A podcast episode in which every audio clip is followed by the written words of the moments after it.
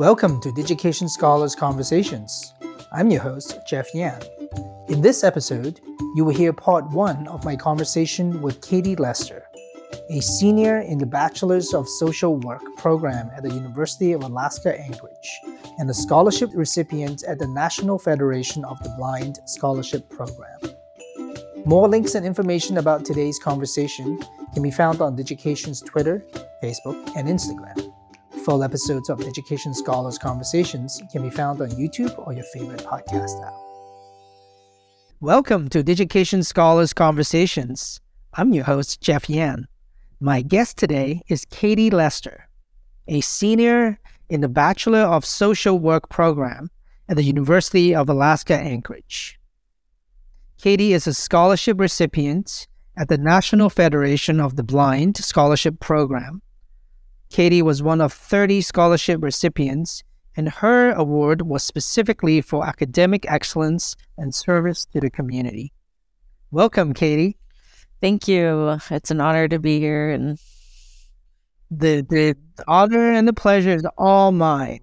Katie, um, thank you again for agreeing to come uh, and speak with me. Um, I am so so so excited about this. We have known each other for a few years now. Is that right? A couple years, maybe? Almost, yeah. A little yeah. over a year.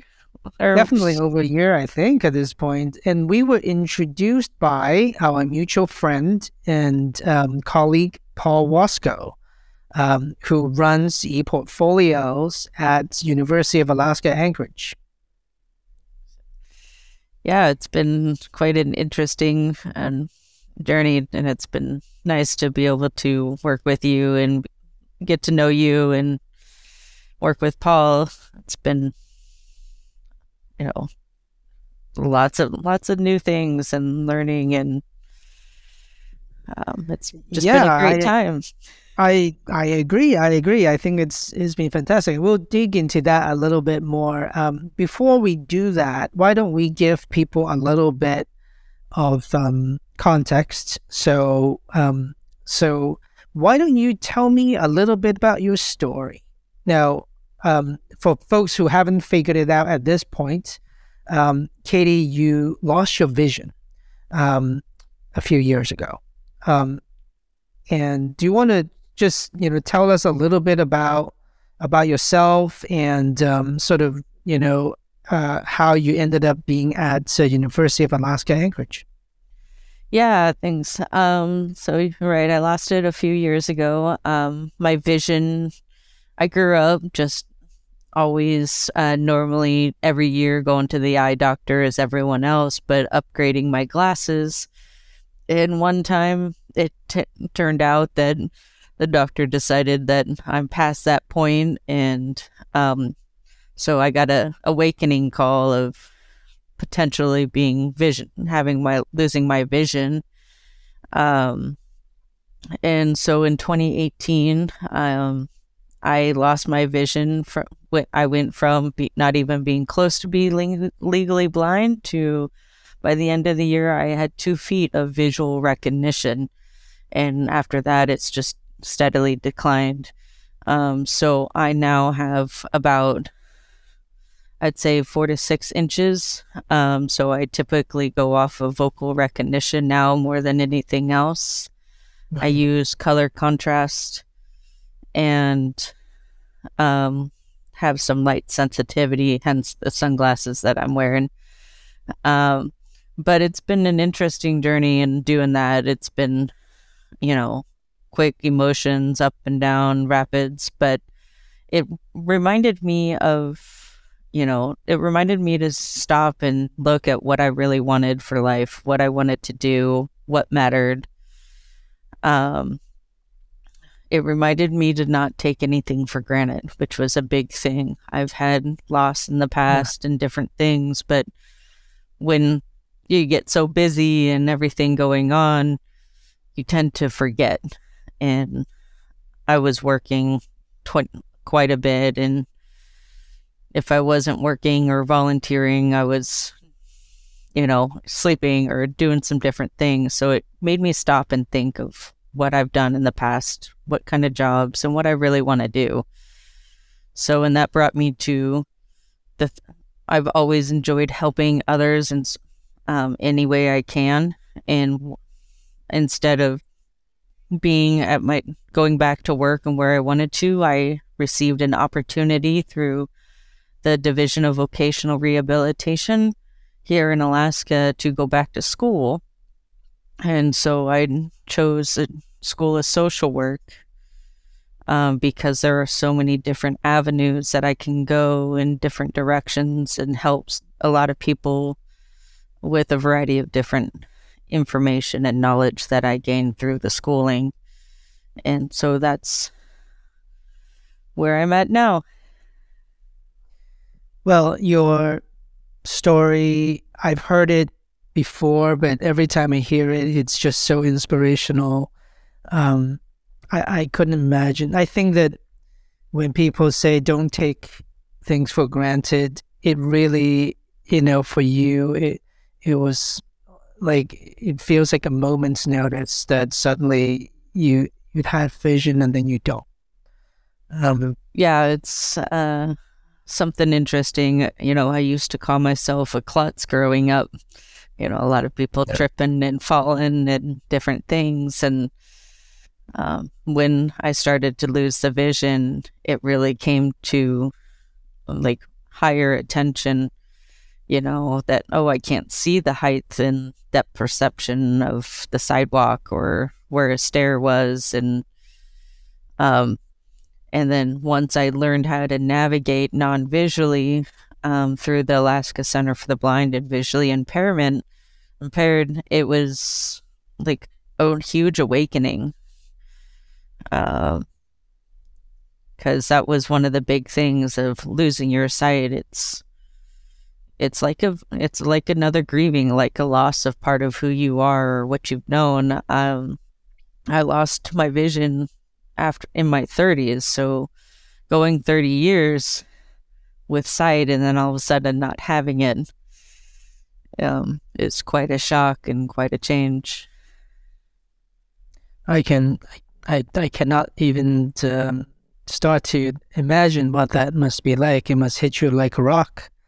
Um, and now you you have um, I want to dig a little deeper into that and how you make that transition. Um, I'd imagine obviously there is quite a lot that you had to transition on a sort of day to day basis. You know how to get around. I know that you um, by now have um, you know have mastered the use of um, uh, you know, various instruments, including I know that you have a beautiful um, dog as well that who helps you.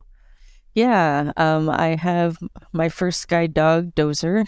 Uh, he is a black Labrador Retriever, um, and he's four and a half. He'll be five in January, and uh, he's I got him and graduated in February of 2020 from Guiding Eyes for the Blind, based in Yorktown Heights, New York. And he's been a huge, not just for mobility and a, a tool to navigate non visually, but it's like a best friend that gets to go everywhere with you. And um, when the pen we got I got him just before the pandemic and it just made a huge difference um, because we were living in Seward, Alaska and just just on the outskirts of town so there was a lot more isolation because of the pandemic and it made a huge difference of having him uh, with me uh, too. Yeah, that's amazing. He went from New York to Alaska to come and help you. what a what a wonderful. Uh, I felt like that's a that's a whole story by itself. it is. It is. Uh, um, I I know that one of the things um, that got us connected is because of your involvement with you know social work at University of Alaska, and you um, uh, use e-portfolios, you know, for part of the program. And um, as such, uh, you know, I know Paul and I have for a long time, and along with many other partners, you couldn't be more grateful, really, along in the higher education sort of circle.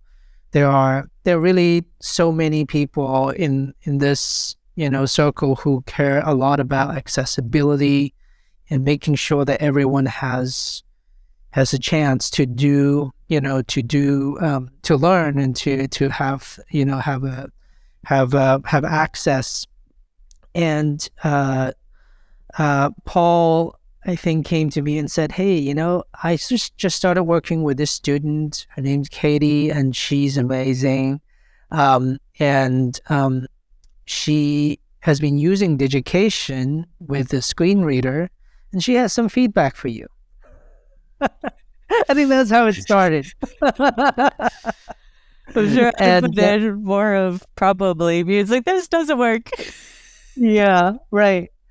And um, and I remember having that conversation with Paul, and I had said, just like most people have conversations, you know, at least you know, this was, I don't know, that must have been 2020, 21, maybe 20. 2021. yeah, something like that. And I want to say that, you know, for folks might be list, hopefully folks who, if ever, will listen to this 10 years later, the landscape will be completely different. But in, in this, you know, in, in, in, in, in, at this current time, um, I feel like that people experience, you know, a few different types of experiences in, in your situation. They either um, go, you know, they are in a school, they're in a college, and they go to their teacher or their professor and say, um, well, I use a screen reader. You are telling me to do some project. It's not accessible. I couldn't do it. And either the professor kind of goes, well, either don't worry about it or you can do something else instead. Um, sort of don't worry about it. I think that it all, you know, usually it really comes from a from a good good good place, but in my mind that's really not great because all it did is to take you away from the from the opportunity. Um, and then there are ones that are perhaps um, you know more willing to work with that and they might say all right well you can go and work with so and so or go to speak with this department. It might be someone like Paul if they knew someone who's, you know, sort of willing to bat for you and that or it might be an accessibility, you know, expert or a service or something along those kind of lines. Um, and and then they might be able to help you. But even then, you know, the way that they can help you, sometimes they they don't they don't really know what experience you are really having because they're not the ones doing the actual work and trying to upload their their their their work and trying to you know create something for people to see. Um and um and so when paul told me that well katie is very interested in really having you know having the experience of building the portfolios and she would find this ability to do reflections and put up her work etc would be valuable as a learning experience. And I said, well, I would love to meet her. And that's how I think we got introduced. And then I think that we started talking and you had shown me where you had gotten stuck and and then we had started working together and I think we've had several calls well probably a big bunch of calls since then and uh, and then we have uh, learned so much from your experience we would sit together figure out exactly what key what keyboard um, shortcuts you might be using, whether you're using arrow key, a tab key, some modifying keys, you know, using your screen readers and your screen reader um, may have some specific, you know, features, etc. And then we had brought in some other experts to come in and look at it together, and that's just been fantastic. And and uh, I I couldn't thank you enough, Katie, for sharing that experience because of your patience um, we had learned so much from it that we were able to recreate and sort of completely re recreate the experience of someone or, or, or the, the, experience for for people who might be using a screen reader to to to access education. Yeah, I'm really glad I can help and everything, but it makes a difference, you know, the fact that you were willing to listen and see what what my troubles were and what what it was really having difficulties and wanting to help and make that change and adjustments um, to where most people tend to, oh, you can help with this person or have someone, you know, there's applications that you can have someone else help you with it. But mm. when you're able to do it on your own completely, it's like, it's, it makes a huge difference. And it's like being able to grow up and do your own laundry because you have sight. And then all of a sudden you learn how to do your own laundry or clean your own house again. It's like, it makes a it's like the independence it's it's like i can do this and if i can do this i can do anything i love what you just said there and i i i think that there are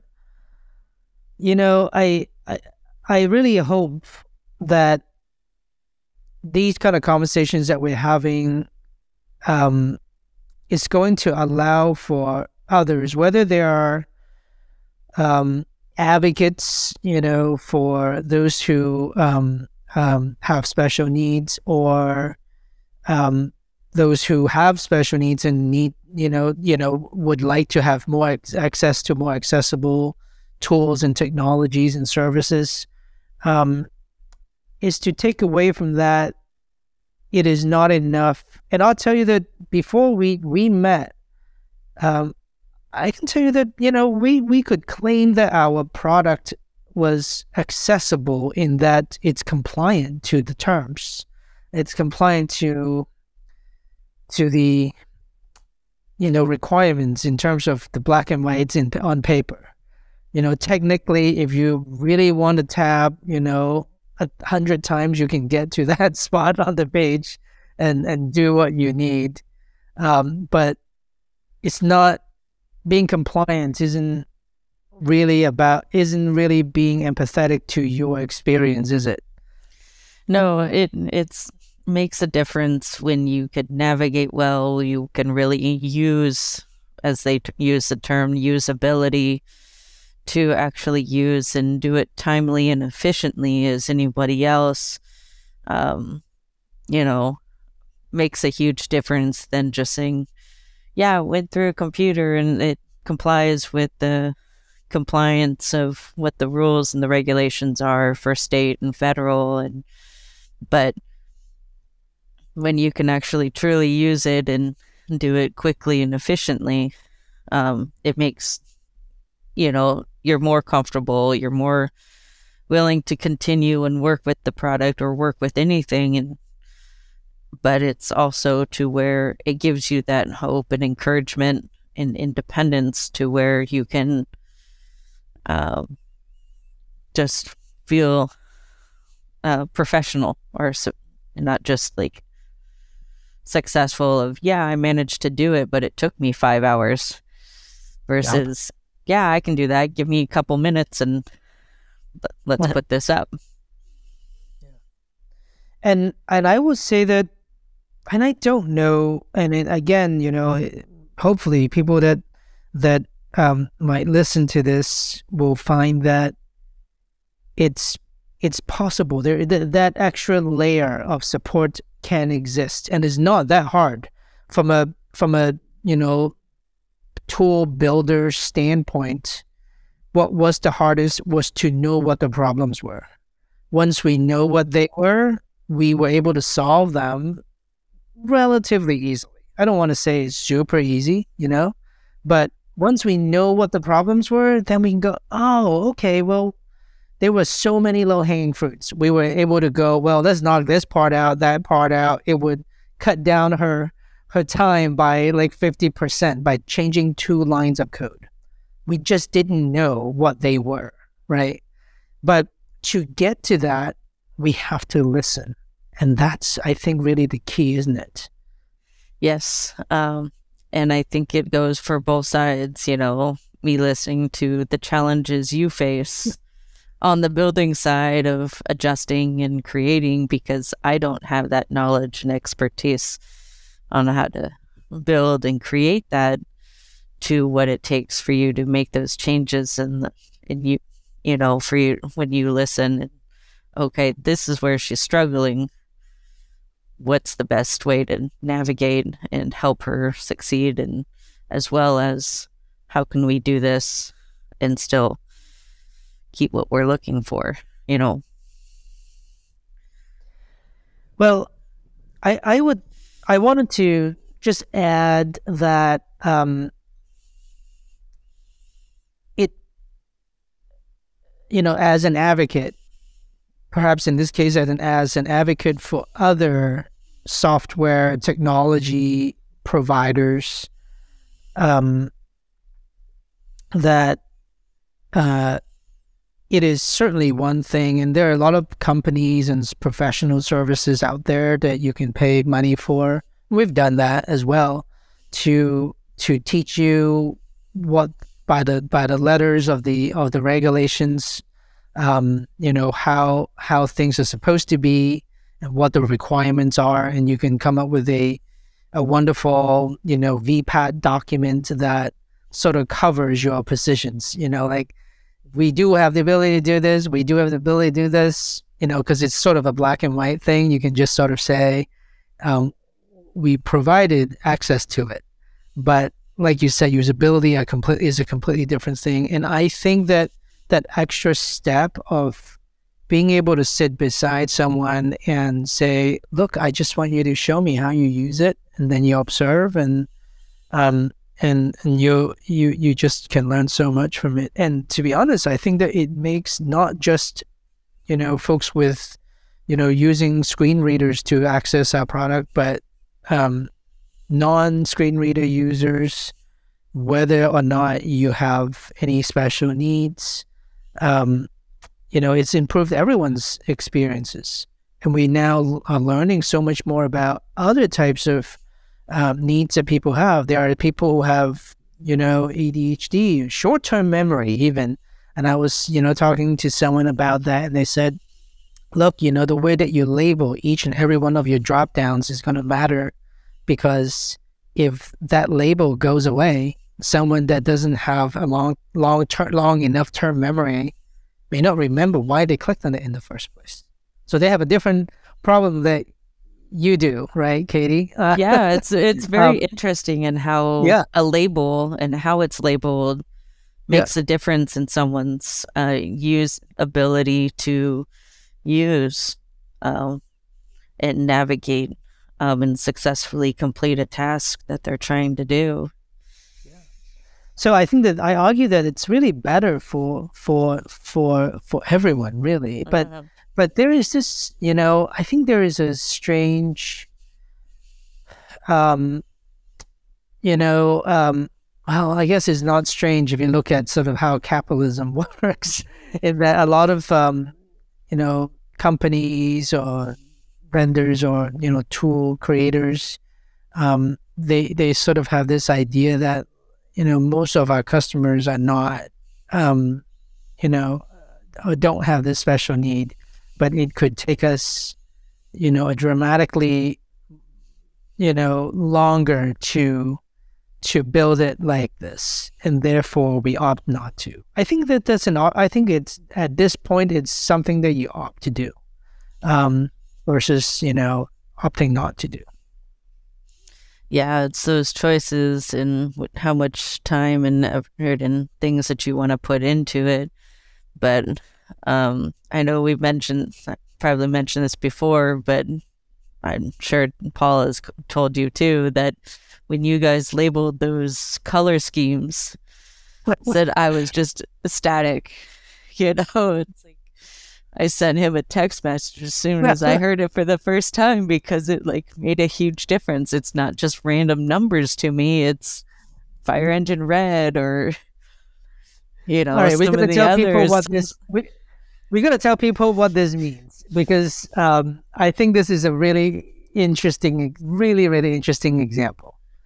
Um, so you had at some point, so in in Digication there are lots of places where you can choose custom colors for things. It could be a background, it could be the you know the font color, it could be you know all kinds of stuff, and um, and uh, very you know almost almost very predictably we had a um a, a place for you to pick colors. And of course if you can see the colors you can just simply you know point to it and click on it and that's it. Um and once you've clicked on it the the results um, would tell you that you have picked the color 00FFDD, right? Uh-huh. Um, it would be something like that. Um, and uh, which, of course, doesn't mean anything to you or anyone else for that matter. Um, but from a programming standpoint, that's the color code. That's the exact color code that you pick. But who? It doesn't matter, right? I think because you couldn't see it, you, you couldn't possibly tell what that means. And I remember talking to um, someone, and it wasn't about this. It, as I was, you know, doing research on, hmm, how can we make this color more accessible to you? And I saw some, I read someone on like an online forum that just said, well, if they're blind, they don't need to know the color because they can see the color. And and I'm thinking, wow, that's the that is absolutely absolutely terrible and as if color doesn't exist because you couldn't see it.